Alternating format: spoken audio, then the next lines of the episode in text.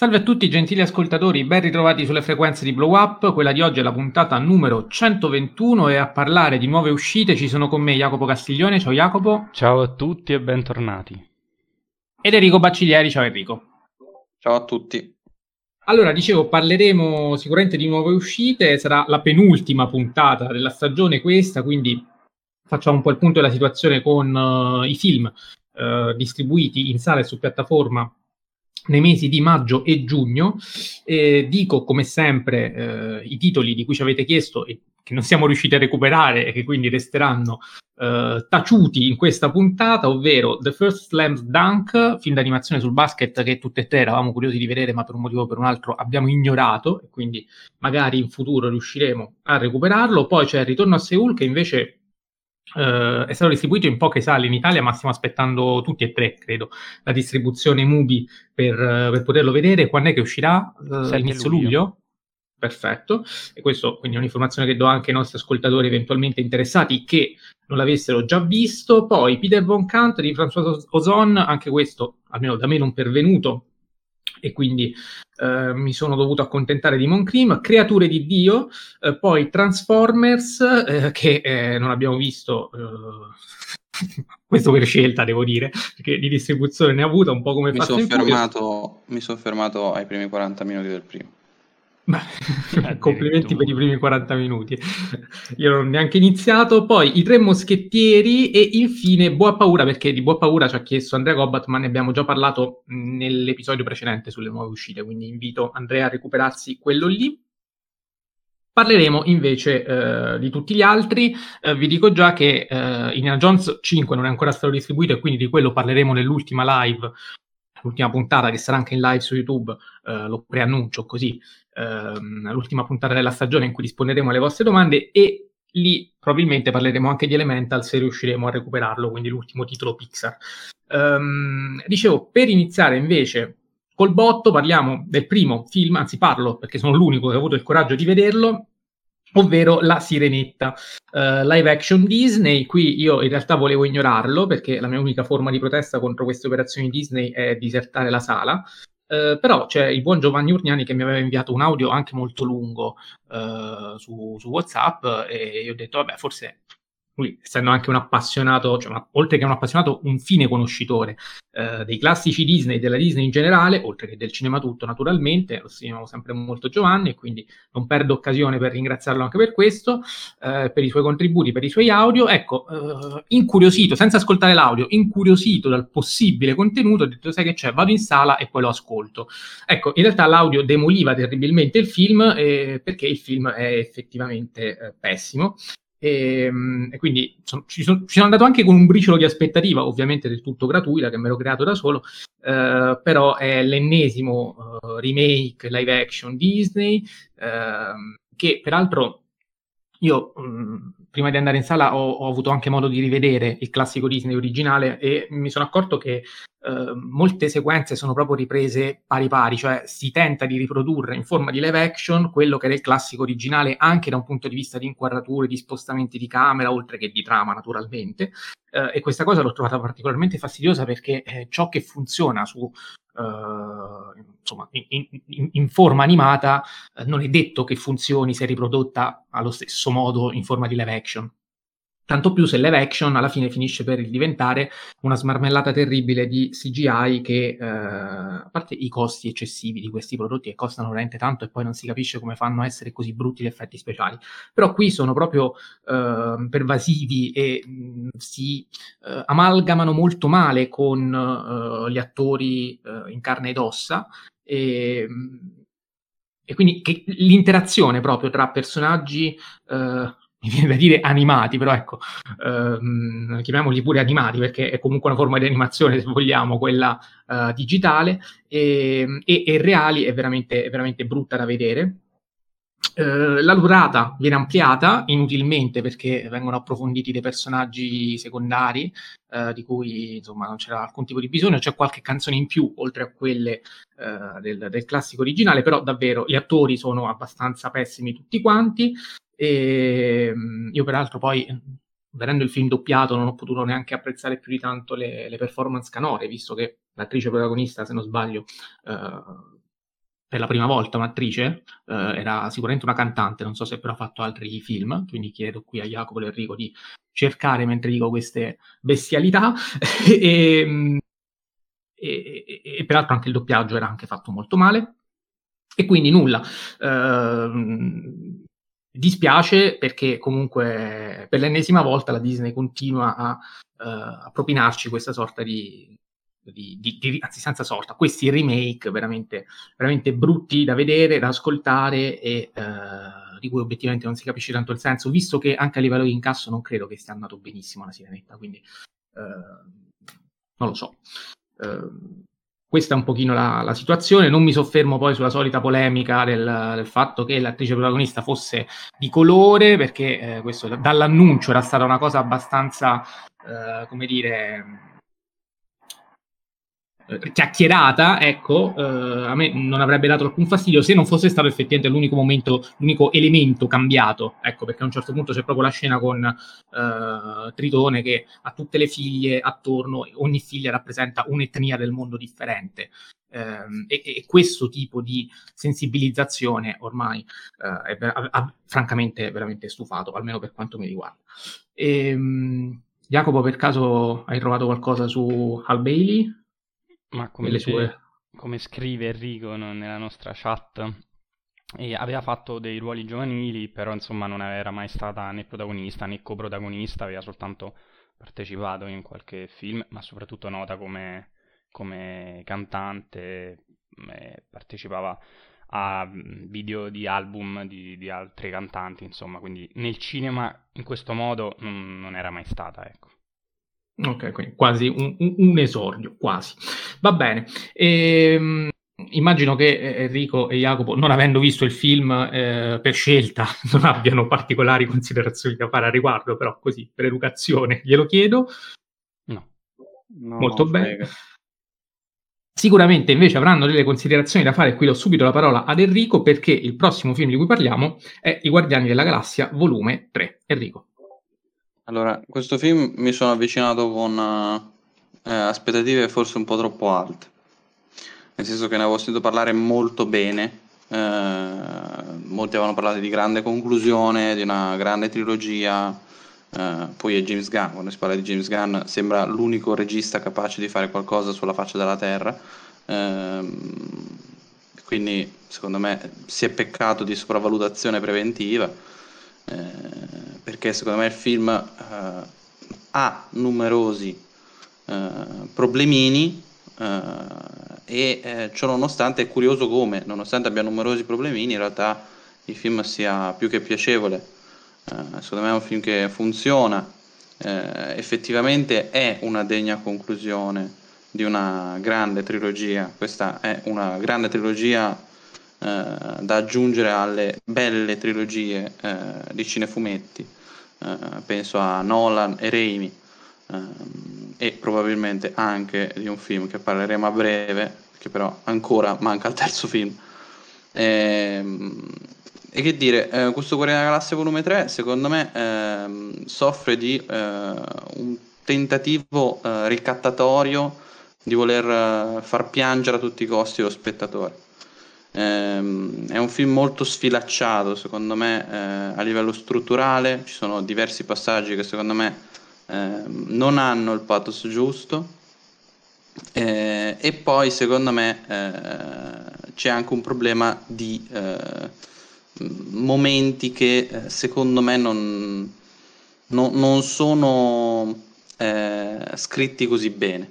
Ciononostante comunque eh, perché funziona? Perché eh, gli attori sono super in parte, perché i personaggi sono scritti eh, tutti molto bene, eh, sono tra i personaggi che più ci si è affezionati nel corso degli anni, eh, in tal senso mi viene da citare il post che faceva Emanuele Rauco quando eh, ha visto il film, cioè che ci si è affezionati di più a questi personaggi in tre film che ad altri in oltre 20 eh, e questa è, è, una cosa secondo me da, da, da sottolineare per dimostrare come eh, James Gunn, anche nonostante secondo me non abbia una sceneggiatura eh, brillantissima eh, a questo giro, eh, dimostra come in realtà però lui di base abbia un grande talento.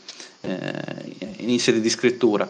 E, e, e secondo me questo è molto interessante perché ad esempio se pensiamo ad altri personaggi nel Marvel Cinematic Universe anche importanti come ad esempio Thor eh, se domani uscisse un Thor 5 e in Thor 5 eh, il personaggio interpretato da Chris Hemsworth morisse eh, diciamo che probabilmente non me ne fregherebbe nulla. Questo perché ci sono, ci sono stati problemi nel corso degli anni.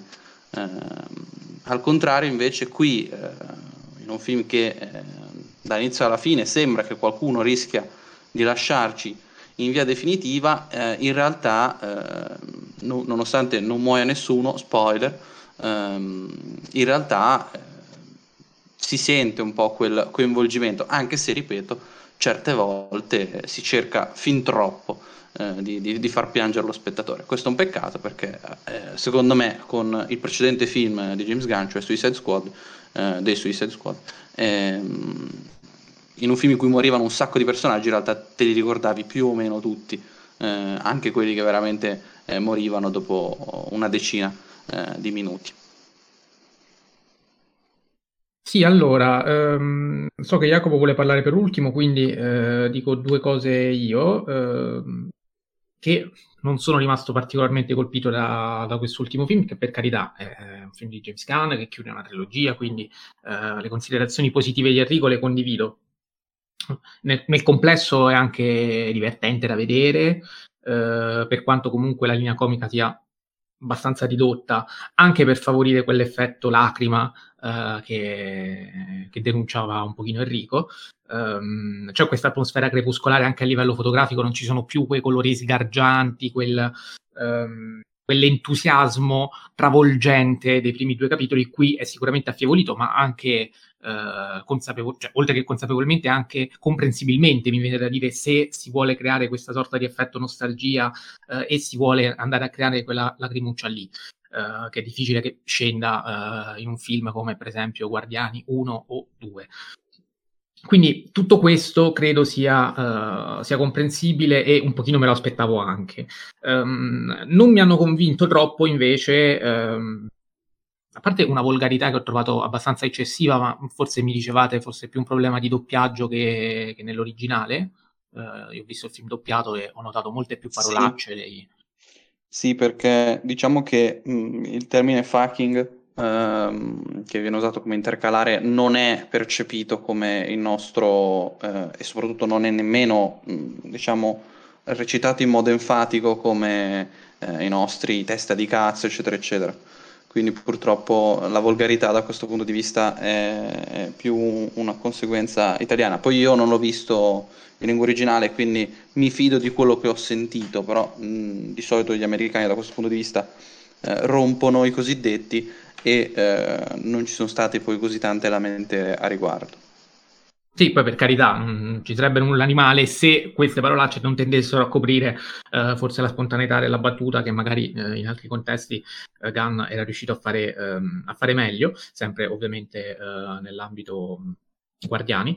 E, ehm, e dicevo, poi io non sono rimasto impressionato né dal villain che tanto è piaciuto sul web, visto che è l'ennesima riproposizione del cattivo hitleriano che quindi ha le sue eh, come dire, mire eugenetiche eh, e c'è anche quella sequenza con, con, i bambini che sembrano, ricordano un pochino gli ebrei nei, nei campi di sterminio quando poi ehm, sono prima rinchiusi e poi liberati e quindi questo tipo di riferimento secondo me lo trovo abbastanza superato e qui forse ci si poteva inventare qualcosina di meglio a livello proprio di di, di, di costruzione del, del, cattivo. E poi questi, questi, inserimenti, questi rimandi biblici eh, con la sequenza che rimanda all'arca di Noè, quella della creazione di Adamo con le dita che si sfiorano, eh, cioè sono sicuramente sono eh, proposti con la solita chiave ironica di James Gunn, che però qui secondo me funziona meno e ehm, mal si addicono eh, come dire, a un, a un, contesto come quello dei Guardiani molto scanzonato, poco serioso e, e qui è come se nell'ambito della crepuscolarità, della solennità anche di un, di un gran finale, uh, si fosse dato rilievo a delle cose, questi riferimenti biblici, che veramente non c'entrano nulla con, um, con, i Guardiani della Galassia, c'entrano sicuramente con Superman um, e chissà cosa farà adesso James Gunn con uh, il nuovo Superman che realizzerà, probabilmente uscirà tra noi nel 2025, con cui la DC uh, ricomincerà, uh, il, ripartirà da capo, visto il disastro di questo universo, Uh, cioè che non è quello di cui stiamo parlando, ma quello di cui parleremo tra poco con The Flash.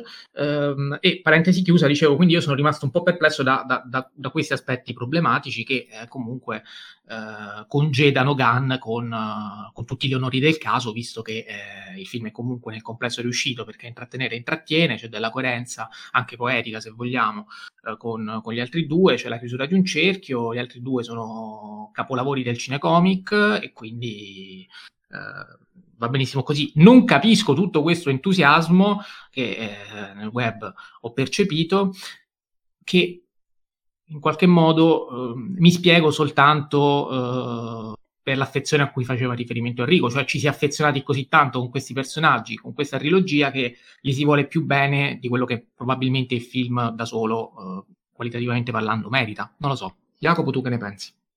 Che concordo perfettamente con questa tua ultima ultima analisi, quest- i primi due film sono stati um, dei- delle mosche bianche all'interno dell'universo Marvel perché grandi film così l'universo non, ha- non li ha partoriti, eh, a parte forse Avengers eh, o qualcos'altro. E, Beh, The Winter Soldier è molto Soldier, figo, eh. Winter Soldier, diciamo. Però... Poi anche Ragnarok a me era piaciuto, però vabbè, poi l'ho rivisto e ho cambiato idea. Mi piace un botto anche il primo Avengers e il primo Doctor Strange, non il secondo che... Mm. Chiaro, chiaro, chiaro. Parliamo comunque di eh, cioè, film che si possono contare sulle dita di una mano, a differenza invece di un, di un universo che, che, ormai conta quasi, forse, anzi abbiamo superato i 30 film. Qui chiaramente quindi c'è un, una, come dicevi tu, eh, semplicemente noi spettatori, eh, chi più chi meno, si è, mm, si è ormai eh, abbracciato totalmente questi personaggi, ha, eh, sono, sono, quasi degli amici e quindi tutta la poetica di Gunn su questi, come vengono chiamati, adorabili superidioti, ehm, è semplicemente eh, quel, quella, quelle emozioni che se nei primi film scritti meglio, musicati meglio, eh, più riusciti, eh, ci, hanno, ci, hanno, appunto fatto guadagnare la loro, eh, cioè loro ci hanno, hanno, guadagnato la nostra fiducia, la nostra, ehm, la nostra se vogliamo, eh, il nostro apprezzamento nei loro confronti. Qui di base si fa un po' la stessa cosa con tutti quei riferimenti del caso che facevi tu prima, Mattia, quindi la questione, diciamo, di matrice divina sulla creazione, il fatto che sia un film molto più crepuscolare, eh, fotograficamente lo dicevi tu, la linea comica, aggiungo anche la musica, non, non è più eh, la musica degli anni 70-80, che quindi era anche migliore, posso dire, gusto personale rispetto a quella invece di anni 90 e il finale che invece si, si abbraccia, se vogliamo, a, a, agli, anni, agli anni 2000. Qui è una chiusura, semplicemente un film chiusura di una storia durata quasi dieci anni. Il primo film esce nel 2014, se non vado errato, e il film funziona perché hanno funzionato i primi due. Eh, quindi più di questo io dico che sono curioso appunto del progetto James Gunn, questo è l'ultimo suo film Marvel ehm, e ora a capo della, della direzione insomma della DC ehm, vediamo se, eh, se, se, riesce a ripetersi, ecco, eh, chiaramente in forma molto più eh, DC Comics, DC Comics, come dicevi tu, quindi più vicina a quegli elementi che già qui in Guardiani si vedono, che solitamente eh, avremo, avremo, visto e analizzato molto di più una, nella filmografia più cupa e eh, di matrice divina, come dicevo, che eh, la DC almeno fino ad oggi ci ha, ci ha, presentato. Quindi attendiamo, questo è un film appunto di conclusione, eh, e t- tanto che gli ultimi 20 minuti sono, um, sono belli perché perché c'è questo, c'è le emozioni, ci sono i personaggi, ci sono le, i, i, finali dei finali, eh, come vanno a finire alcuni personaggi, un po' quello che era il, il corto natalizio, eh, corto o medio, non, non, ricordo, natalizio che aveva fatto ed è, ed è approdato su Disney Plus, insomma eh, più o meno nel finale si ripete un po' la stessa cosa e quindi più di questo non... il resto, come dite voi, meno intrattenente dei primi due, però comunque, comunque Gun e quindi lo, lo apprezziamo. Allora, continuando a parlare di supereroi, ci spostiamo adesso nel preannunciato uh, DC Extend Universe perché uh, ci avete chiesto di parlare anche di The Flash, film che ho visto soltanto io dei tre uh, e che quindi mh, mi ha preso di via mia, anticipandovi che parlerò anche facendo riferimento a spoiler senza come se non ci fosse un domani, come è consuetudine in questo podcast.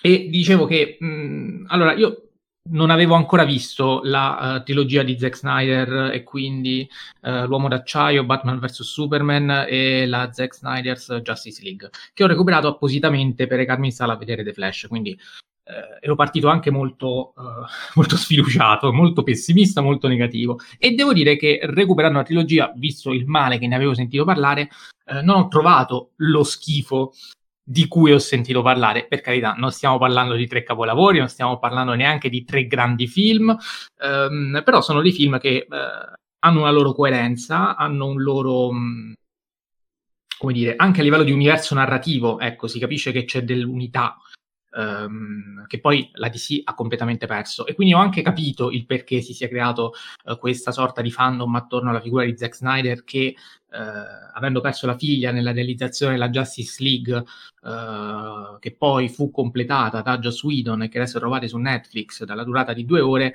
si è sentito poi in qualche modo ehm, in dovere per accontentare appunto i fan di rimontare la sua Justice League uscita nel 2021, adesso la trovate se non vado errato, su Prime Video, della durata di 4 ore.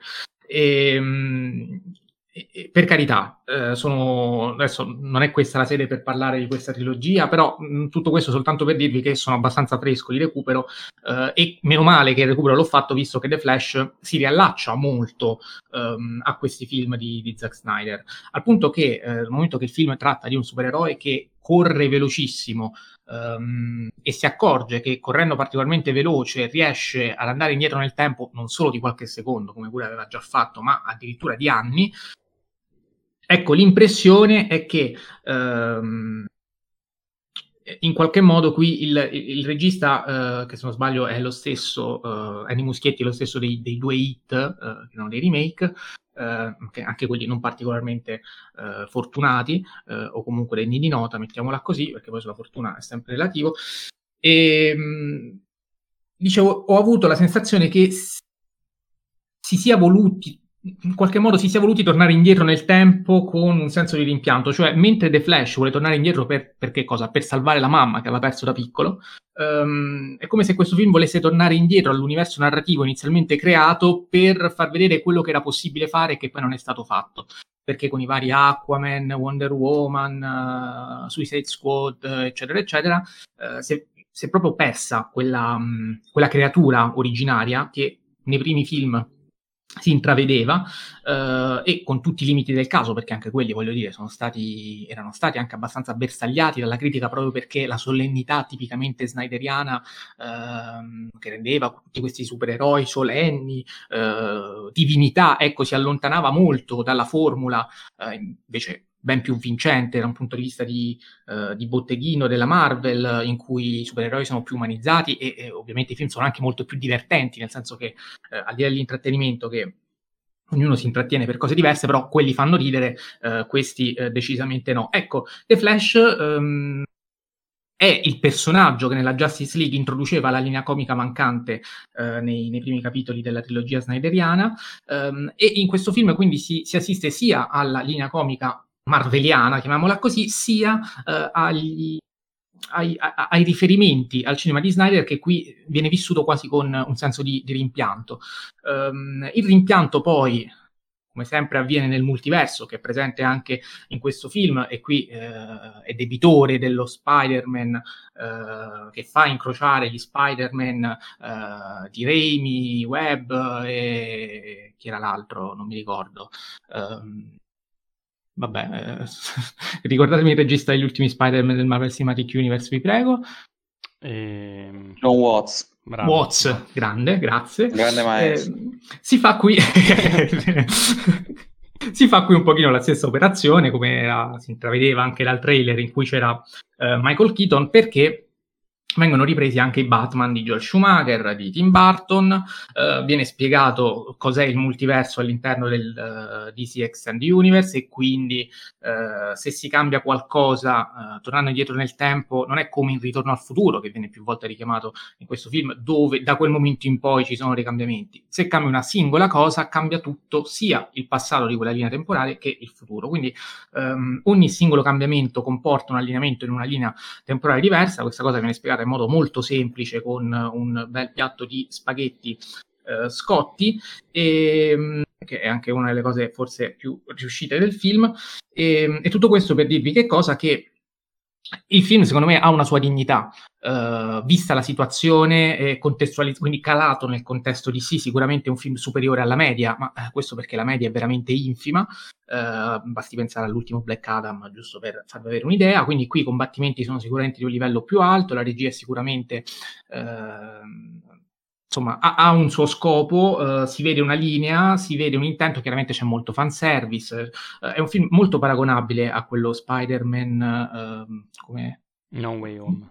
No Way Home, l'ultimo, sì, grazie. Scusate, li confondo tutti. No, avevi rimosso tutta la trilogia di Watts oggi? Che cosa è successo?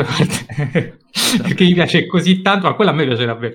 Vabbè, comunque, al di là di tutto, ehm, ecco, quella trilogia di John Watts mi piace come mi piace questo The Flash, cioè ehm, è un tipo di intrattenimento che secondo me funziona, che un cinefumetto si può permettere, che intrattiene per tutta la sua durata, eh, che, che, appunto poi eh, fa anche un discorso molto interessante a livello proprio di, eh, di analisi dell'universo eh, della DC, che è, completamente distrutto, ma effettivamente questo film, riallacciandosi a, alla trilogia snyderiana, mh, è come se volesse ehm, saltare tutto quello che c'è stato in mezzo e, um, e, e, far vedere cosa poteva essere e cosa non è stato. Uh, e questo a me sinceramente dispiace perché comunque la DC aveva dei personaggi um, iconici, uh, conosciuti nell'immaginario collettivo, che sicuramente avrebbe potuto sfruttare meglio. Vediamo se ci riuscirà. Uh, James Gunn, che adesso avrà, come dicevo prima, questo compito di uh, riprendere in mano il progetto e di rifare qualcosa di diverso ehm, che magari funzioni e che magari abbia una linea, abbia una coerenza che adesso anche la Marvel, bisogna dire, sembra eh, iniziare un pochino eh, a perdere la bussola, quindi poi non è mai facile. E quando si mette in mezzo il multiverso sappiamo che eh, tutto si complica dannatamente. Um, quindi i fan di, di tutti i Batman eh, comunque troveranno pane per i loro denti, eh, sicuramente eh, quelle scene lì fanno effetto, cioè eh, ritrovarsi nel, nel, nel, Batman di Tim Burton con quella Batmobile, con quella Batcaverna, con quel tipo di Batman, cioè sono cose che per carità lasciano il tempo che trovano, però eh, durante lo spettacolo in sala sicuramente, mh, sicuramente funzionano, quindi non è un film che, che segna la storia del cinefumetto, eh, non è uno dei film migliori dell'anno, però sicuramente un, uno dei migliori film del, del brutto ehm, universo DC. Eh, non so se volete fare considerazioni a riguardo oppure vado avanti. Ma in chat ricordavo che mm, The Flash è stato pubblicitato da Zaslav come il miglior ci- film sui cinefumetti mai fatto. Eh, io adesso non, non, mi sbilancerei a questo punto, soprattutto dopo aver parlato di James Gunn, però eh, anche se forse il, il, meglio resta Spider-Man 2 di Sam Raimi, io continuo. O forse il meglio, e, e qui veniamo al prossimo film, eh, è Spider-Man Across the Spider-Verse, ovvero il primo sequel uh, di Spider-Man Into the Spider-Verse nel multiverso della follia. No, non è vero, quello è il titolo di, uh, di Doctor Strange. Come si chiama in italiano? Into the Spider-Verse. No, ma c'era un titolo italiano. Un nuovo universo. Ah, un nuovo universo, non è il multiverso. Eh, quello è il miglior cinefumetto mai fatto. Ecco, e quindi volevo subito sentire Enrico al riguardo um, per sapere anche come, come, valuta questa prima parte di sequel, perché uh, ricordiamo che Spider-Man Across the Spider-Verse finisce con un cliffhanger grosso come una casa che uh, fa venire subito voglia di vedere il film successivo che però non è ancora uscito. Tra l'altro posso dire una cosa prima di dare la parola a Enrico? Prego. Quando sono andato... Mi sa al... che stai anticipando quello che volevo dire, quindi prego. No, no, no, no, è una mia esperienza personale cioè magari la stessa, ma no, tu stai per dire di Dune, ma non voglio dire niente. Io dico che invece quello è un film singolo. E ehm, io invece dico che alla oh. fine della proiezione uno ha bestemmiato appena, appena ha visto che era una parte 1. Beh, ci sta, ci cioè, sta perché la musica fa, ha il climax, ta ta ta la climax, boom, finisce, schermo nero, appare il titolo, silenzio totale, bestemmia, tutti a ridere, bellissimo. Tutti a ridere, però effettivamente la rabbia è comprensibile, cioè per carità voluta, costruita apposta, eh, però... Pubblicizzata. No, in realtà no. Cioè, allora, ecco, è qui che volevo, volevo dire. Cioè, non ho capito perché Sony inizialmente l'ha pubblicizzato come eh, Across the Spider-Verse Part 1, eh, quindi non è come Warner Bros. che Dune Part 1 l'hanno scoperto i veneziani, eh? non lo ricordo sta cosa. Ehm, e, e non ho capito perché durante la campagna promozionale poi hanno fatto un dietro front e quindi è diventato Across the Spider-Verse e il part 2 è diventato Beyond the Spider-Verse. Ecco, questa cosa io francamente non la comprendo, non la comprendo perché poi si genera appunto quell'effetto di eh, rompimento di palle.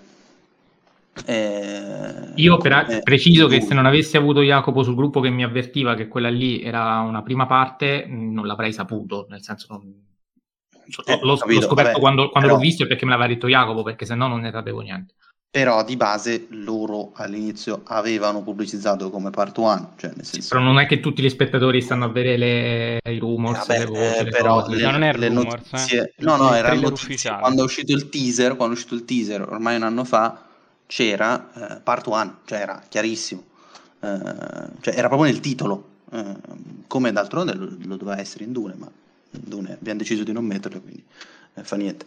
Ehm, Anche ma a parte questo, eh, a parte questo, non voglio parlare di Dune, eh, perché già Dune credo di aver detto, credo di essermi inimicato mezzo mondo, nonostante poi il film mi piaccia. Volevo eh, dire quello che penso di questo eh, Across the Spiders, però prima devo un attimo fare un accenno a quello che secondo me è eh, Into the Spider-Verse, che per me è il miglior cinquecento mai fatto. Cioè, Into the Spider-Verse perché secondo me è un film straordinario. Innanzitutto perché a livello d'animazione è un film a dir poco eh, importantissimo eh, nella contemporaneità e in tutto. E se vi ricordate quando parlavamo di Mitchell contro le macchine, eh, dissi proprio che eh, era più un esercizio di stile figlio di eh, Spider-Verse, che però Spider-Verse non era solo un esercizio di stile, era anche un grande film sul personaggio Spider-Man, sulla sua filosofia, eh, sulle sue incarnazioni, era un film veramente intelligente Ehm, era un film proprio sui messaggi, sui valori eh, del personaggio Spider-Man, eh, che eh, la Marvel in tre film non è riuscita a fare. Ehm, chiusa parentesi. Eh, oddio, magari nel terzo c'è riuscita, non lo so, ehm, non l'ho ancora visto. Vorresti dire. Eh? In cinque film. Perché cinque? Per anche la duologia, il dittico precedente. Ma quello è Sony, non, non lo conto. Hai ragione, hai ragione. No, mi, mi riferivo soprattutto al Marvel Cinematic Universe, anche perché Marvel Cinematic Universe ha i film crossover, insomma, in cui c'è Spider-Man, eccetera, eccetera. Ehm, e quindi eh, era un film secondo me brillante. Eh, ed ero molto in hype per questo secondo film perché eh, volevo vedere se eh, si limitavano, e secondo me andava bene, eh, se si fossero limitati a questo, eh, a fare semplicemente un passo avanti ulteriore in ambito animazione o se a livello contenutistico, visto che eh, to- insomma, si sapeva che eh, eh, lo Spider-Verse sarebbe stato al centro dell'attenzione, eh, volevo vedere se effettivamente eh, sarebbero riusciti a migliorarsi ulteriormente. E secondo me no, eh, non ci sono riusciti fino in fondo, in alcune cose sì, in altre no. Um, il, pri- il, primo pregio secondo me del film è, è l'uso dei colori. Uh, l'uso dei colori, uh, se nel, nel, primo era, uh, avevano diversi valori di tipo spettacolare, di tipo caratteristico dei personaggi e, e dei loro universi, ehm, e soprattutto dei, dei, colori principali di Spider-Man, quindi c'era una grande concentrazione di rosso e blu, Uh, in questo film invece eh, il colore lavora più in funzione narrativa e quindi c'è eh, grande espressività eh, i colori sono mh, letteralmente impressionisti in tal senso, basti pensare a tutta la prima sequenza di Gwen e secondo me è un film che eh, da questo punto di vista funziona alla stragrande. Eh, dov'è che secondo me invece fa passi indietro? Se il primo secondo me non era mai didascalico, riusciva, eh, qua- pur nella sua semplicità, ehm, questo secondo film invece secondo me ha dei momenti in cui invece il film proprio si ferma e spiega eh, per essere sicuro che tutti, tutti, tutti, tutti, tutti gli spettatori abbiano capito, eh, sia mai che si siano persi un messaggino per strada. Eh, penso ad esempio alla scena in cui eh, si spiegano gli eventi canonici che eh, per quanto sia già diventata meme, e questo ovviamente da grande appassionato di meme mi rende più che felice, ehm, purtroppo è una scena secondo me pessima a livello strutturale, anche perché arriva poco prima effettivamente dei, dei, dei cliffhangeroni e dei momenti quelli eh, sostanziali.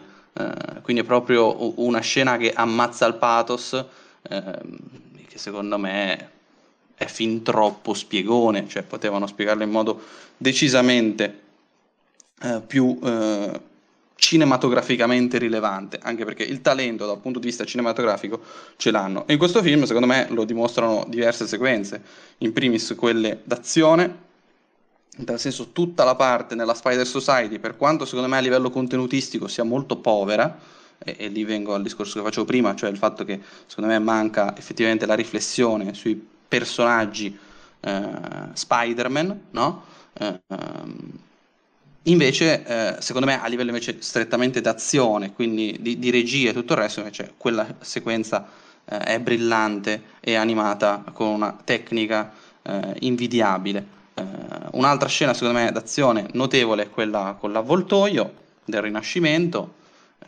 e poi chiudo dicendo che secondo me il cliffhanger funziona alla stragrande perché eh, forse nel prossimo effettivamente potranno finalmente fare quel discorso che dicevo prima della, dell'incarnazione di Spider-Man e del valore che ha eh, anche solo la presenza di un supereroe eh, come Spider-Man peraltro che non è un, super, un supereroe eh, overpowered è un supereroe molto debole ehm, perché funziona, perché eh, ha il potere catartico della risata. Eh, e questa cosa, secondo me, il precedente lo faceva alla stragrande. Tant'è vero che per quando fallisce il buon Peter B. Parker eh, reagisce come un eroe, cioè si mette a piangere in vasca da bagno. Allora, io sono abbastanza d'accordo con quello che dice Enrico, nella misura in cui il film sia meno riuscito del, del precedente, per quanto comunque porti a casa un ottimo risultato e non era scontato il fatto che riuscisse a mantenere quantomeno uh, il livello anche solo estetico del, del, primo film, che da questo punto di vista è uh, insuperabile. Ecco, qui viene meno quell'effetto sorprendente del primo film che tu vedi per la prima volta e dici, cacchio, sto vedendo qualcosa di nuovo davvero. Uh, e, e di unico nel suo genere, avendolo già visto, qui chiaramente quell'effetto viene meno, uh, ma la qualità uh, resta la stessa e durante le scene d'azione soprattutto uh, si rimane stupiti più volte su quanto bene siano state, siano state realizzate. Um, gli spiegoni, è vero, ci sono per certi versi forse li capisco pure perché aprire troppe cose poi, cioè mettere troppa carne sul fuoco senza dare troppi punti di riferimento diventa pericoloso e quindi qui eh, loro hanno voluto assicurarsi che, che tutto fosse, fosse chiaro. Um, a livello contenutistico, però, sono d'accordo, c'è, c'è, veramente molto poco. Già nel primo, io, per carità, c'è qualcosa di interessante, però non c'è nulla di clamorosamente originale a livello contenutistico. Eh, alla fine, il primo, altro non diceva che chiunque può essere Spider-Man, che per carità, per il tipo di supereroe è un discorso giusto, eh, legittimo e, e mi sta anche bene però di sicuro non è qualcosa di, di così trascendente, ecco. Um, molto banalmente, la prima cosa che mi viene in mente, anche nel Batman di Nolan, chiunque può essere uh, Batman, chiunque può essere un, uh, un, supereroe, cioè ognuno deve essere un supereroe a modo suo, cioè sono, sono uh, fr- come dire, eh, concetti abbastanza reiterati nei, nei cinecomic. Um, di sicuro non è quello il punto forte del film, ecco, che era sì, sicuramente più uh, il piano audiovisivo che qua comunque viene mantenuto. Di sicuro uh, il piano contenutistico di questo è ancora più debole dell'altro.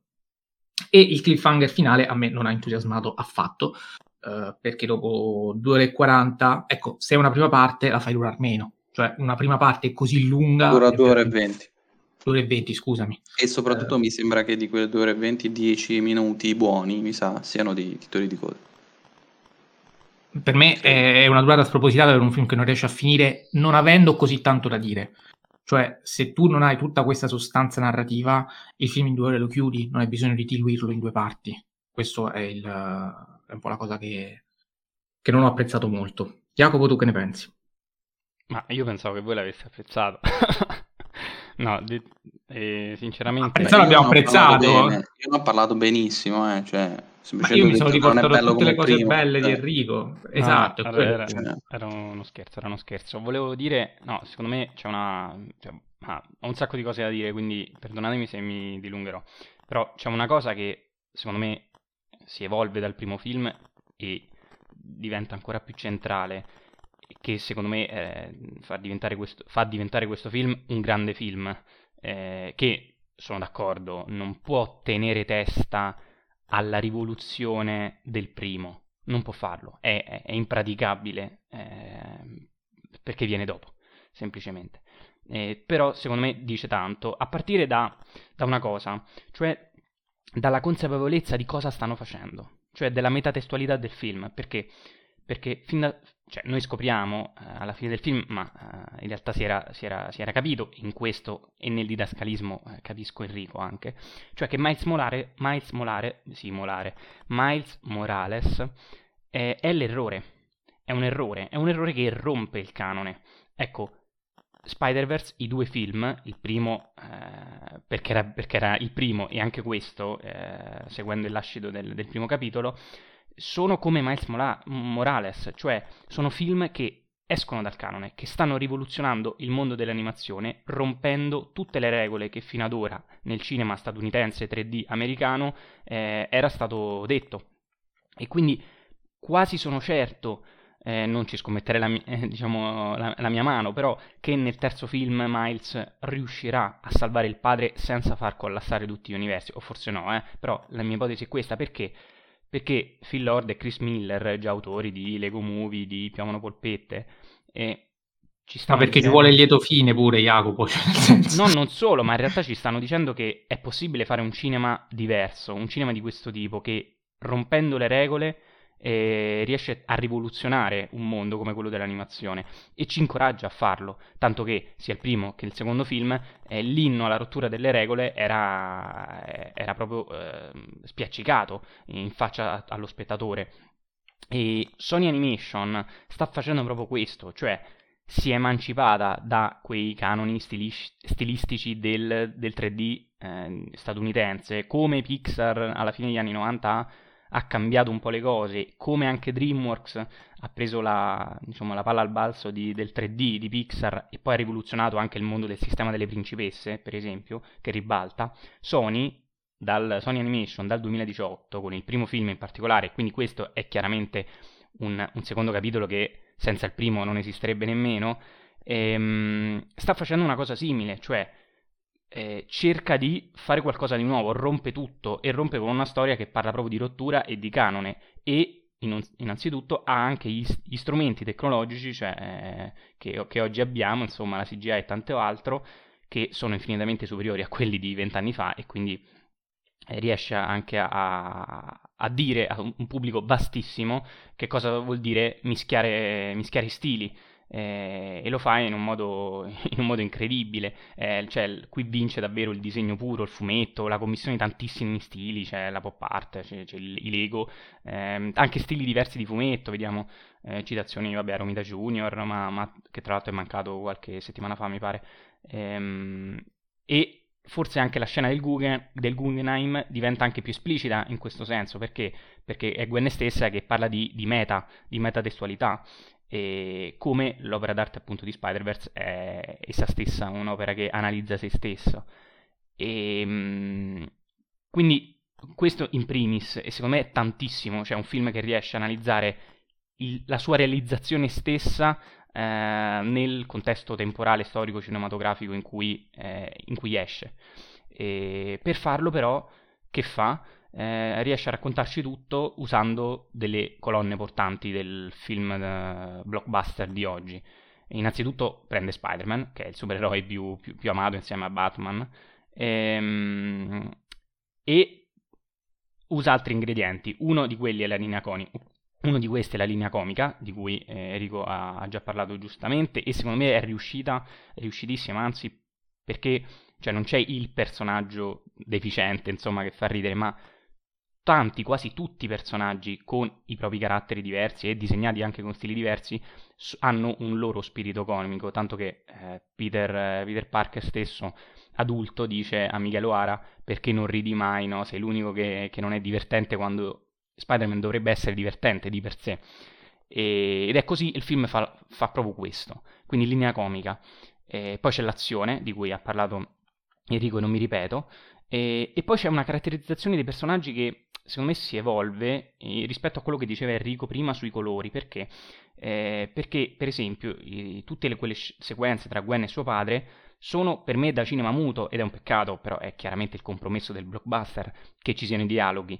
Perché, eh, perché da cinema muto? Perché i colori che stavano dietro ai personaggi e anche il modo che, in cui questi colori vengono rappresentati, quindi con, con delle pennellate o con degli acquerelli, eh, parlano da soli, cioè c'è una scena in cui dietro al padre di Gwen, mentre le punta una pistola, si squarcia una, una sorta di linea eh, e quindi chiaramente vediamo un dubbio nel, nel padre e anche se cioè, poteva non dirci nulla ehm, come dialogo quella, quella scena, eppure eh, perché? Perché i colori già ci dicono tutto. Anche quando, eh, appunto, quando decide invece di arrestarla, eh, dietro a Gwen arriva il nero, chiaramente. Eh, più avanti nel film, ecco, forse quella più riuscita, secondo me, c'è una scena in cui Gwen parla in modo disperato al padre e dietro vediamo gli acquerelli che gocciolano, come se, fosse, come se il muro stesse piangendo al posto suo. Lei non piange, ma vorrebbe farlo. E così ancora e ancora, cioè, eh, ho citato qualche scena, però tutto, tutta quella questione di colori che ci dava, che ci dava Enrico eh, è realizzata benissimo, benissimo.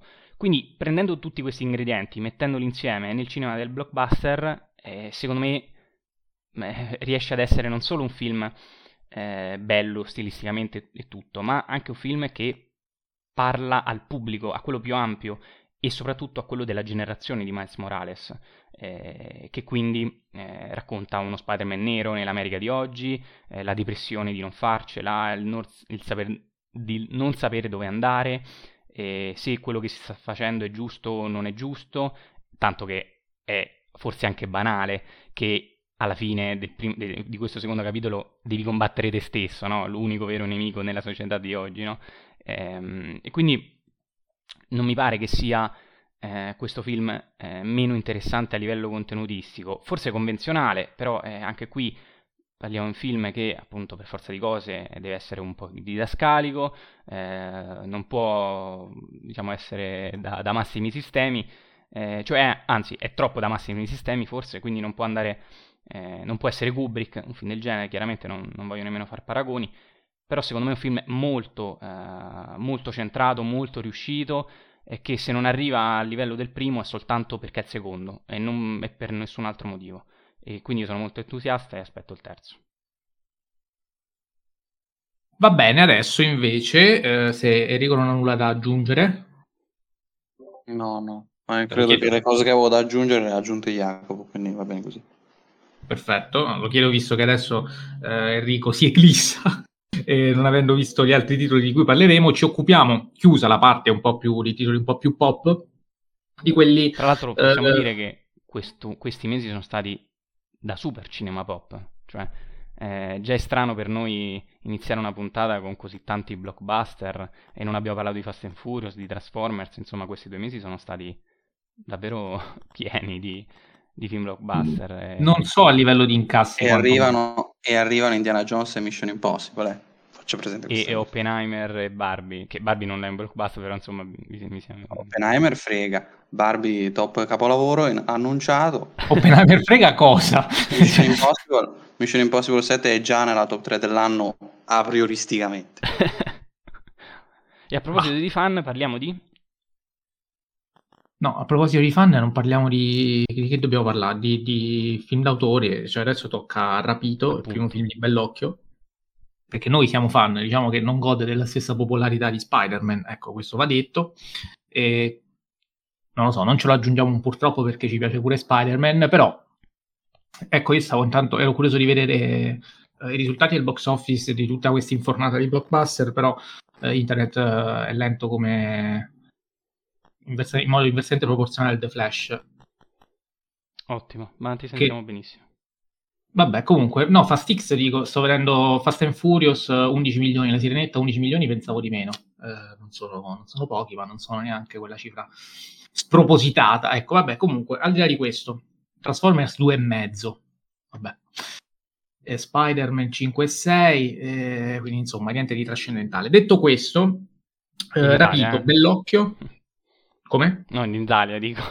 Sì, sì, sì, sono ovviamente numeri le... italiani le, come si dice, le, il box office finale non, non, rappresentano sempre in proporzione quello che invece piace a noi italiani. No, a maggior ragione adesso dove c'è la promo del biglietto a 3,50 euro, quindi eh, ancora di più questo va a falsare il risultato del box office. Eh, anche se però adesso non so se questo, se i 3,50 euro vengono calcolati effettivamente come 3,50 euro oppure si calcola il contributo eh, Ah, dello. E fa arrivare il biglietto a prezzo pieno. Non, non lo so, lo sai. Che, che non mette lo spettatore.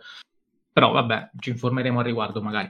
Ehm, dicevo, parliamo finalmente di Rapito, eh, film di Marco Bellocchio che Enrico purtroppo non riuscirò a vedere, noi sì. Ehm, io, Jacopo, comincio io, sì, visto sì, che hai appena parlato. Tu, eh, riprendi un pochino di fiato. Eh, addirittura? No, no, no, dico, no, no, dico, visto il film, vista posi- le mie posizioni. Ah, beh, sì, adesso sicuramente si risveglierà l'anticlericalismo tipico di Jacopo, eh, che però eh, è un anticle- anticlericalismo particolarmente caro anche a Bellocchio, seppur eh, espresso in modo diverso. Jacopo vuole fare un podcast lui eh, con i suoi film, ehm, e in questo film diciamo che ehm, l'anticlericalismo bellocchiano mi è sembrato un po' più attenuato rispetto, per esempio, a Nel nome del padre, che era un film, eh, secondo me, molto, molto vicino a questo per, per tematiche che venivano affrontate eh, per carità eh, in modo completamente diverso. Lì, per esempio, c'era anche um, un'ironia eh, dissacrante eh, fatta proprio sulla Chiesa che qui, eh, che qui, scompare per una riflessione, a mio avviso, anche molto più matura um, e, e, in qualche modo anche distaccata. Ecco, io non ho visto un bell'occhio arrabbiato e rapito, sicuramente nel nome del padre sì. Um, qui invece c'è un, più una fotografia quasi storica ehm, di quello che può essere considerato un vero e proprio ehm, scontro istituzionale tra eh, la famiglia, che è la prima grande istituzione che eh, riguarda eh, qualsiasi essere umano, ehm, e già la famiglia, eh, chiaramente quando abbiamo parlato dei pugni in tasca, insomma, abbiamo già lì approfondito a dovere quanto è importante eh, sia nel, nel, cinema di Bellocchio, e dall'altra c'è la Chiesa, che è l'altra grande istituzione sicuramente cruciale nel suo cinema. Qui si scontrano. Uh, perché? Perché c'è un bambino che viene, uh, un bambino di origini ebree, che viene a tutti gli effetti rapito dalla Chiesa, uh, dal momento che pare sia stato furtivamente battezzato. Siamo comunque in, in, pieno risorgimento, anzi in pre-risorgimento.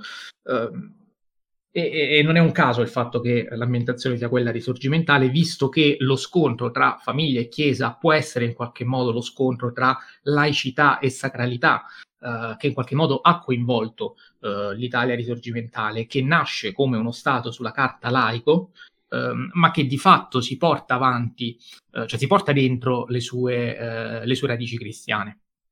Ancora oggi l'Italia è uno Stato eh, formalmente laico, ma sostanzialmente ancora molto legato ehm, alla, alla, religione cristiana e quindi al... Um, e questa è una delle grandi contraddizioni che, eh, che sicuramente eh, il nostro paese si porta avanti e ehm, sia la Chiesa sia la famiglia nell'Italia risorgimentale in qualche modo si andavano a contendere questo ruolo di madre, eh, rispettivamente cattolica e laica, madre di una patria nascente che a sua volta diventava istituzione figlia di altre istituzioni. Quindi è chiaro come il, eh, il, eh, un dissacratore delle istituzioni come Bellocchio riesca ad inquadrare tutto questo servendosi di pedine, cioè di suoi personaggi eh, che eh, sono in realtà molto più grandi di, di, quello che sembrano. Come lo fa? Lo fa come al solito, qui non potendosi servire chiaramente delle solite immagini di repertorio, eh,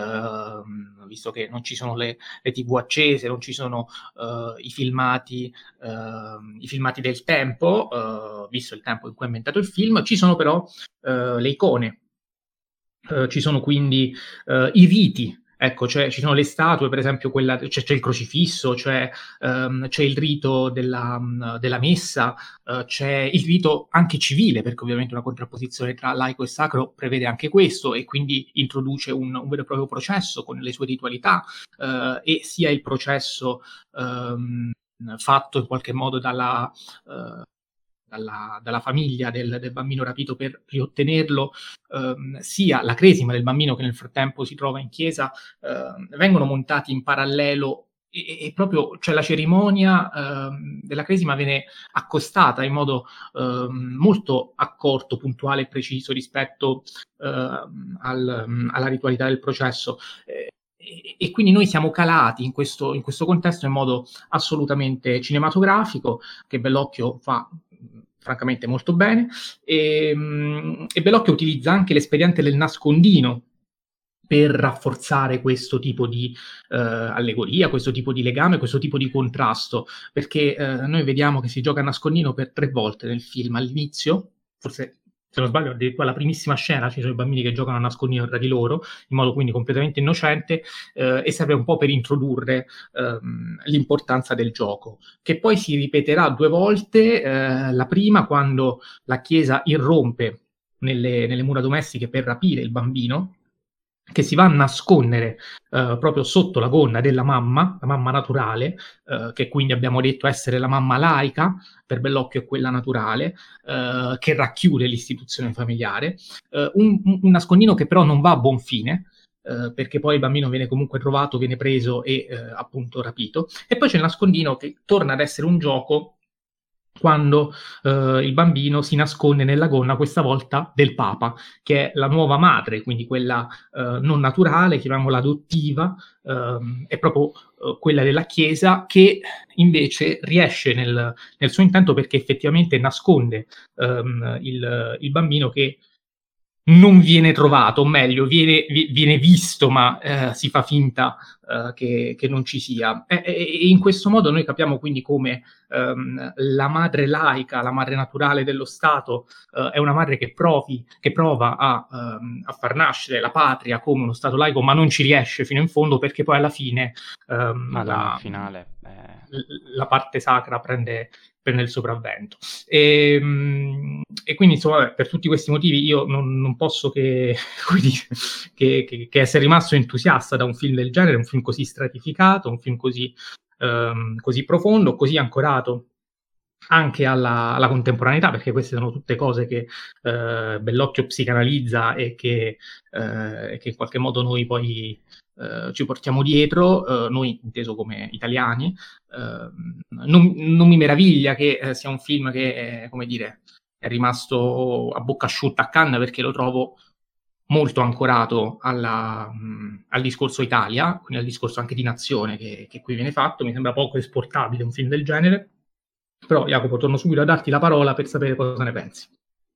Vai, a me è piaciuto molto come a te, sono d'accordo su, davvero su ogni parola che hai detto, eh, secondo me ehm, è quel, quel, finale della madre morente eh, che un po' torna ad essere consapevole di ciò che non è riuscita a raggiungere con suo figlio, racconta un po' tutto il cinema, cinema di Bellocchio. Eh, secondo me c'è anche da partire dallo stesso titolo, eh, che recuperando una, un'intervista all'interno di, della rivista Film TV, secondo me è interessante far notare una cosa, cioè il primo titolo era La conversione, eh, che poi però a, a Bellocchio stesso no, no, non piaceva, non convinceva appieno e quindi eh, si era spostato su Non Possumus, eh, che però immediatamente vietato da, dai produttori, eh, perché eh, già sappiamo come, come poco il botteghino di, di Bellocchio, insomma, eh, Come i titoli delle nostre puntate in latino che vengono bocciate perché sennò nessuno ascolta. Esattamente, noi, noi, facciamo la stessa cosa quando, quando dobbiamo decidere Eh, io sono il produttore tra i tre, forse.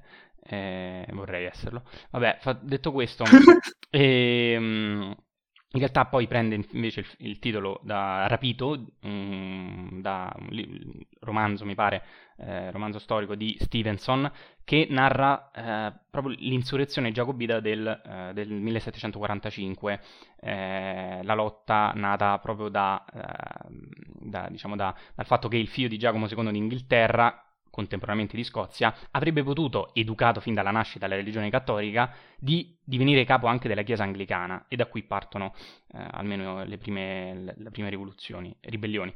E Edgardo è un figlio che eh, è appunto un figlio anche lui che inizialmente, come diceva Mattia, viene rimbalzato tra, tra le due madri, quindi quella della famiglia e la Chiesa, e viene raccontato proprio questo conflitto, che è un conflitto storico, un conflitto generazionale, è un conflitto ottocentesco, che però, come dicevi tu, Bellocchio è, è bravissimo non solo a giocare con, con i, mh, i, riti, le tradizioni, visto che non ha materiale di, eh, di archivio, ma fa un, anche un'altra cosa, gioca con gli attori, cioè prende per esempio Gifuni e lo, e lo imprigiona come una sorta di nuovo Aldo Moro. Eh, prende invece l'attore, di cui non ricordo il nome, del capo delle Brigate Rosse in Esterno Notte e lo fa diventare un, mi pare, un giurista o comunque una persona che lavora nel tribunale.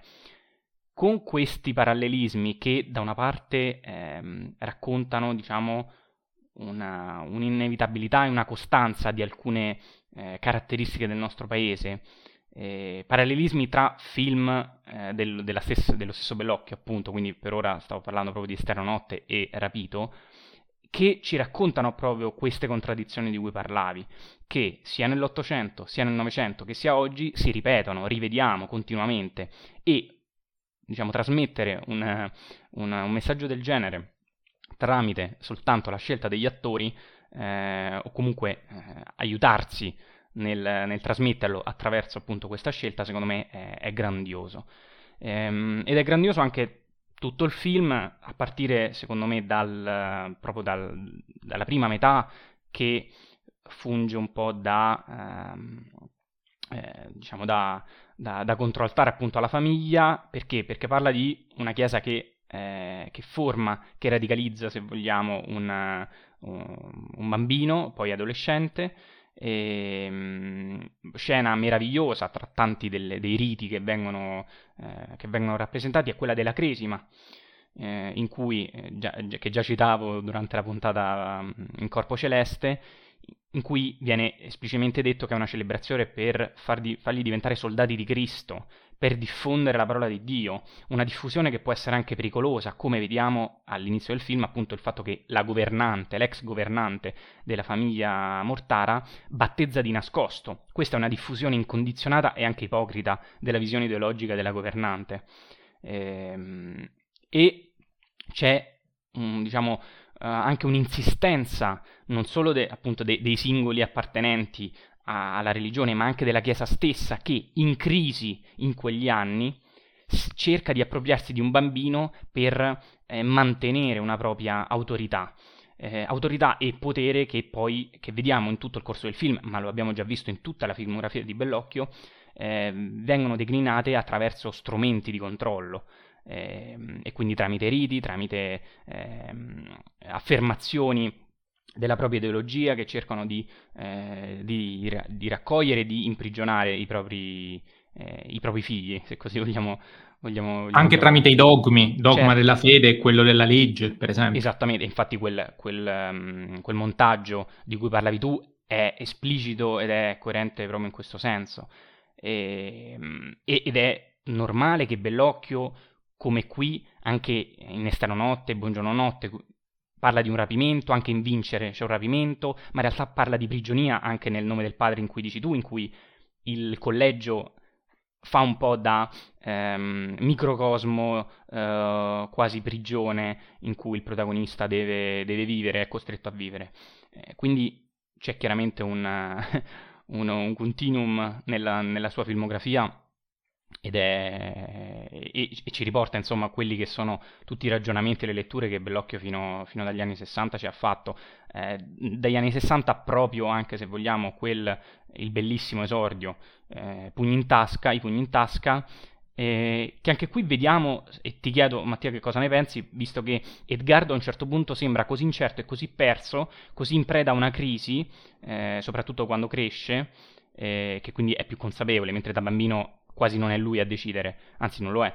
Ehm, poi, poi però sembra quasi non malato, però sbotta in maniera um, fuori insomma da una sanità, da una, diciamo, da una mentalità uh, sana, sembra quasi malato eh, e mm, Bellocchio è anche qui eh, molto bravo secondo me a, a instillare nel, eh, nel ragazzo, eh, nel, nel, giovane, in generale nel personaggio di un giovane, l'idea di un futuro eh, che, nero e quindi il fatto di essersi perso nel, nel proprio presente e anche a costo di, di, di, essere, di diventare schizofrenico, mettiamola così. Eh, quindi non lo so, io sono in, ulteriormente entusiasta di questo film, come, come lo sono di, di tutto Bellocchio, eh, quindi aspettiamo il prossimo che sembra già in, in pre-produzione.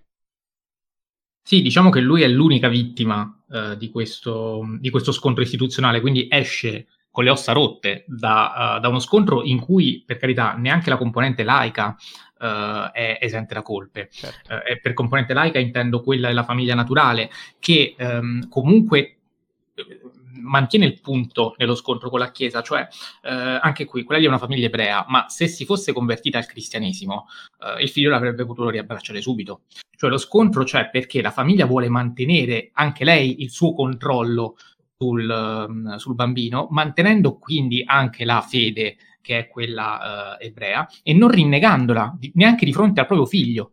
Certo, certo, c'è una ehm, mancanza di pragmatismo da, da entrambe le parti. E, e, quindi in qualche modo, uh, ecco, anche questo uh, è secondo me importante, cioè il fatto che eh, l'istituzione famiglia che si scontra con l'istituzione chiesa, eh, ed entrambe le istituzioni che dovrebbero nascere proprio per accogliere nel migliore dei modi eh, l'anima, eh, la creatura, l'individualità di una persona, finiscono di fatto per annientarla e alla fine lui è completamente eh, perso, frantumato, sbigottito e tramortito da questo, da questo, potentissimo scontro dogmatico, prima ancora che forse ehm, istituzionale.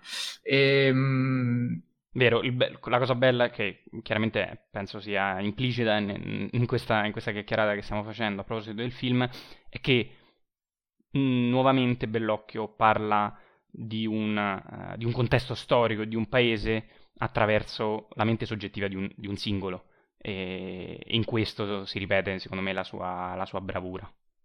Sì. Eh, noi siamo, noi italiani, siamo, cioè la nazione Italia eh, è esattamente come, come, come, il protagonista, fondamentalmente. Ehm, l'altro film invece di cui vogliamo parlarvi e di cui ci avete chiesto di parlare è Pacifiction. Anche questo film è arrivato a Cannes, non uh, quello di quest'anno, ma quello dell'anno scorso, la distribuzione italiana sempre sul pezzo, naturalmente. Uh, ce lo propone uh, a un anno di distanza. Si tratta di un film di Albert Serra, regista spagnolo, eh, che ha realizzato anche altri lungometraggi poco noti, devo dire. Questo diciamo è, il, è quello di cui si è sentito parlare maggiormente. Um, sono curioso di recuperare altri lungometraggi perché secondo me fa dei discorsi che hanno molto a che fare Io con... Io ti ho detto cosa devi recuperare e tu hai già capito che sarà un, un grandissimo film. Cioè La morte di Luigi XIV. Certo.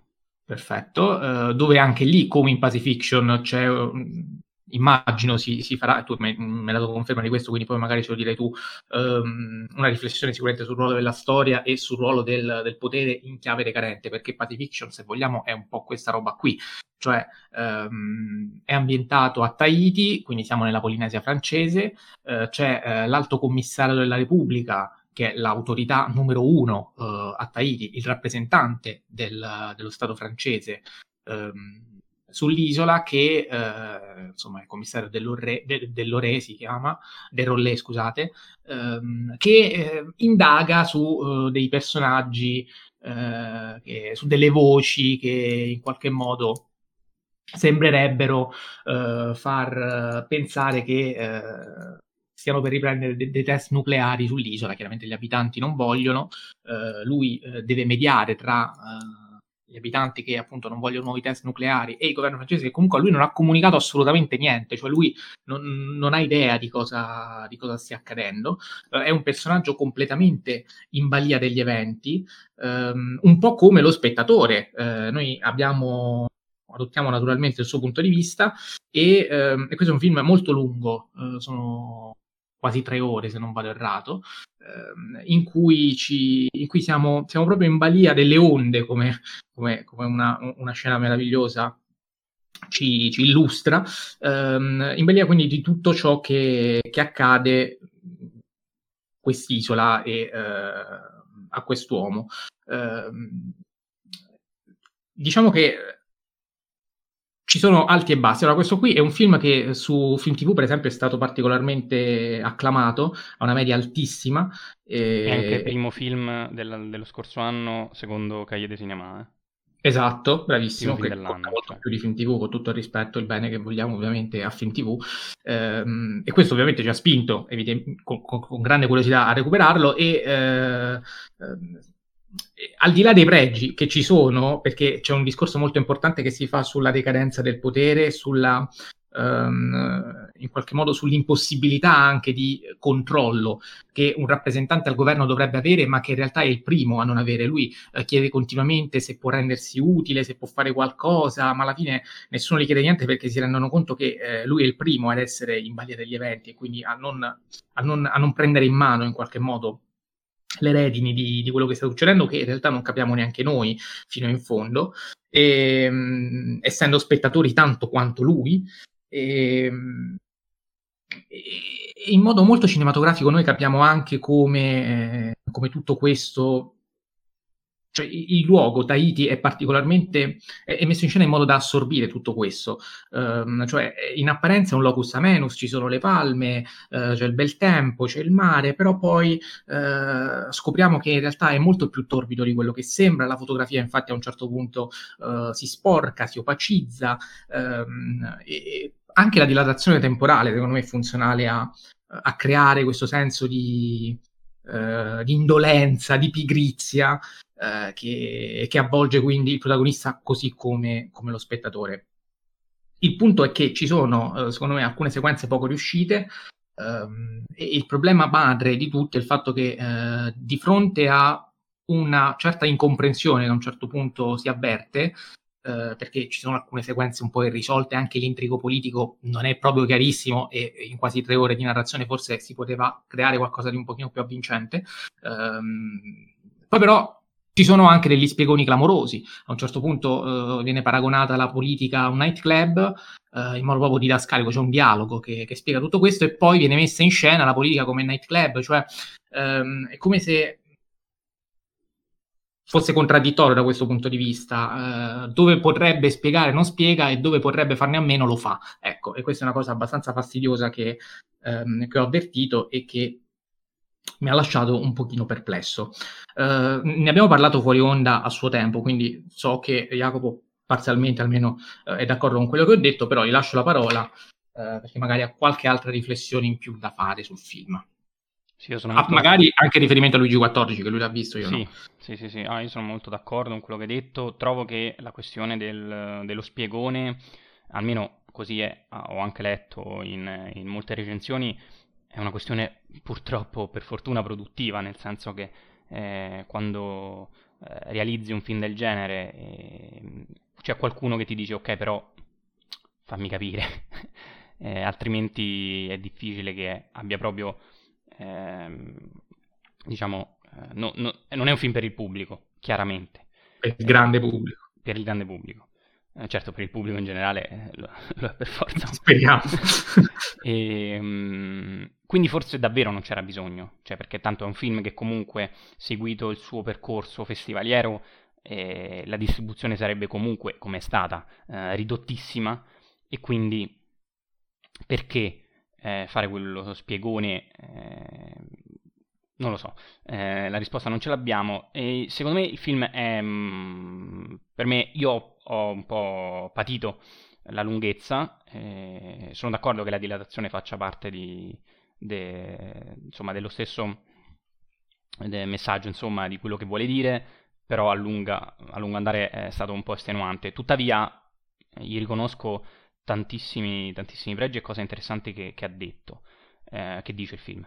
Innanzitutto, eh, come dicevi tu, c'è questa perdita di controllo di questo diplomatico che continua a girovagare, eh, ma che mm, è un diplomatico che non riesce veramente ad esserlo, cioè ehm, il suo potere è totalmente superficiale eh, e la politica moderna in questo si fa, si fa, chiaramente sinonimo, cioè un potere fittizio che in realtà nasconde le, eh, diciamo, le mani di, dei veri burattinai che in questo magari vediamo nel finale sono, pos- potrebbero essere le spie americane eh, oppure il colonnello o capi di Stato in generale. Qui c'è chiaramente un decadentismo politico occidentale, eh, ed è occidentale perché? Perché siamo in Polinesia e qui si esemplifica anche la questione del colonialismo, che un, un decadentismo politico che pur di salvare la faccia fa finta eh, di controllare ciò che non è più sotto il suo controllo. E quindi eh, avevo scritto anch'io che la politica estera diventa la faccia di un potere che, che già è perso però. E, e l'ineve- diciamo, l'ineluttabilità degli eventi di cui parlavi anche tu Mattia e il fatto che non sia vincente per esempio ecco a un, a un certo punto sembra anche un noir questo film che però non va a finire da nessuna parte perché forse proprio perché è, è tutto già accaduto cioè come se la storia eh, anche qui eh, viene, mi viene in mente lo stesso La morte di Luigi XIV come se la storia fosse stata già scritta e quindi il personaggio che vaga e man mano diventa consapevole della sua inutilità, eh, in realtà ra- racconta proprio uh, il, il, senso del film. Non a caso gli eventi stessi raccontati sono ispirati a veri test nucleari che la Francia ha fatto per decenni in Polinesia, ma soprattutto fino al 96 eh, a, a Murorau, appunto in Polinesia.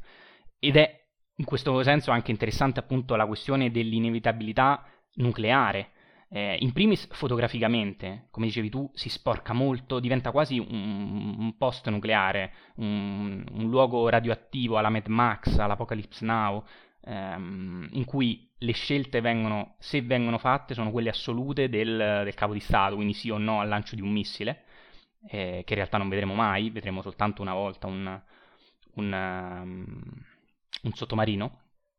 E anche il, quindi eh, non possiamo noi come spettatori, lui come protagonista, eh, cambiare le sorti di qualcosa che forse è già successo. In questo, secondo me, la scena della pioggia è forse la più bella, insieme anche a quella delle onde, in cui eh, sono funzionali a dire che cioè, noi siamo alla mercé di decisioni altrui e di qualcosa che non possiamo controllare. La soluzione non c'è, quindi semplicemente ehm, puoi farsi, farti letteralmente scivolare addosso eh, la pioggia e, ehm, essere consapevole di, di, di, una tua inutilità politica, sociale e che questo predominio, eh, aggiungo occidentale, visto, visto, cosa racconta il film, è, è in declino. Eh, quindi è una resa quasi de, de, de, dell'Occidente. È una resa che però forse non tutti vogliono ammettere. E, e, il paesaggio fa la stessa cosa, le onde come dicevi tu, la pioggia eh, e tutto questo, ehm, questo, questi paesaggi eh, quasi già avvelenati, già, già post-nucleari appunto. E, ehm, quindi è interessante anche forse il personaggio della, della sua compagna transessuale che eh, da, da, receptionist man mano invece eh, si appropria quasi di lui e delle, delle, sue decisioni e le vengono affidate delle missioni. E anche qui c'è il capovolgimento, se vogliamo, del, del colonialismo di cui parlavamo prima.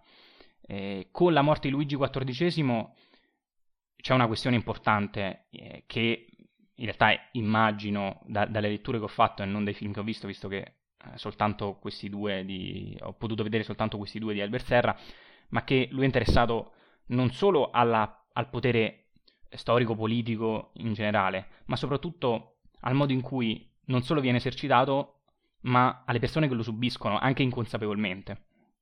E questo secondo me nella morte di Luigi XIV vediamo un, um, diciamo una, un, un decadentismo eh, sempre più inconsapevole eh, e sempre più eh, brutale eh, e di cui ti accorgi soltanto quando sei già nell'inferno e quindi non potrai mai tornare indietro. E in questo Albert Serra, dai due film che ho visto, mi sembra molto, molto centrato. Eh, ripeto, eh, film mh, mm, parecchio sul punto, almeno di oggi, che come te, appunto, comunque rivelo alcune, alcune piccole problem- problematiche, ecco. Esatto, va bene, quindi eh, siamo sulla stessa lunghezza d'onda. Per chiudere, ci avete chiesto di parlare di Sanctuary, che ho casualmente visto eh, solo io, quindi dedico giusto due parole a questo film che non ne merita troppe perché eh, non è nulla di che. Eh, è un Kammerspiel, quindi ci sono questi due protagonisti che eh, sono chiusi in una stanza d'albergo e anche quando escono dalla stanza comunque non riescono mai ad uscire eh, fino in fondo, non riescono mai a prendere l'ascensore, o meglio lo fanno soltanto nell'ultima scena. Um, in questo è eh, molto simile a Carnage, anzi uguale, ma solo in questo. Carnage, ovviamente, il Kammerspiel diretto da Polanski. C'è anche qui una carneficina verbale tra uh, i due protagonisti, che però non è minimamente paragonabile a quella dei quattro protagonisti del film di, um, di Polanski. E, um, la cosa più interessante del film è che ci sono da una parte un, un, uomo interpretato da Christopher Abbott eh, che incarna un po' eh, il, um, la crisi del maschio contemporaneo, eh, che quindi ehm, è un po' orientata verso la perdita della virilità, verso la perdita del controllo anche sessuale eh, sulla donna, gli piace farsi dominare, tant'è che infatti ingaggia l'altra protagonista interpretata da Margaret Qualley proprio per, per, per queste pratiche sessuali di, ehm, dal suo punto di vista di passività, dal punto di vista della donna invece di estrema dominanza. Donna che, eh, nonostante questa apparente affermazione, quindi, eh, soffre a sua volta di, eh, di altre crisi ehm, più velate, più nascoste, ma comunque presenti dal momento che eh, l'unico modo che ha per eh, trattare con lui alla pari, quando a un certo punto prova ehm, ad affermarsi per, per, ottenere dei soldi, visto che lui è un uomo molto ricco, eh, è quella del ricatto, è quella della seduzione, è quella della menzogna e quindi pur essendo una donna sulla carta forte, sulla carta dominante, dominatrice anche sul piano sessuale, di fatto deve ricorrere ai soliti esperienti per riuscire ad affermarsi, quelli che quindi le donne hanno sempre dovuto, storicamente, hanno sempre dovuto ehm, affrontare per riuscire ad affermarsi in modo effettivamente paritario.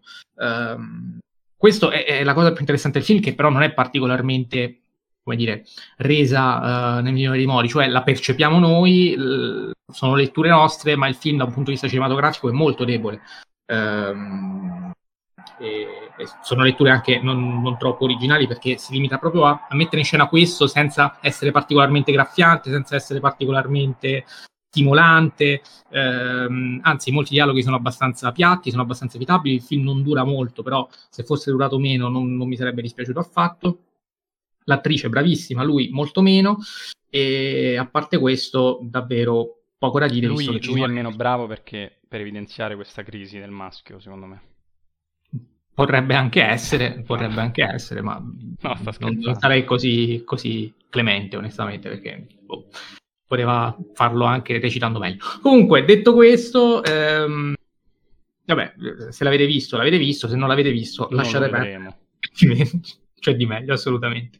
Chiudiamo quindi qui la puntata sulle nuove uscite, eh, invitandovi naturalmente a sintonizzarvi sul canale YouTube uh, a iscrivervi se non l'avete già fatto uh, per la prossima settimana. Vi comunicheremo con precisione data e ora. Immagino domenica sera, però non, non, non, contateci troppo, poi ne parliamo in base ai nostri impegni, in base a come stiamo messi.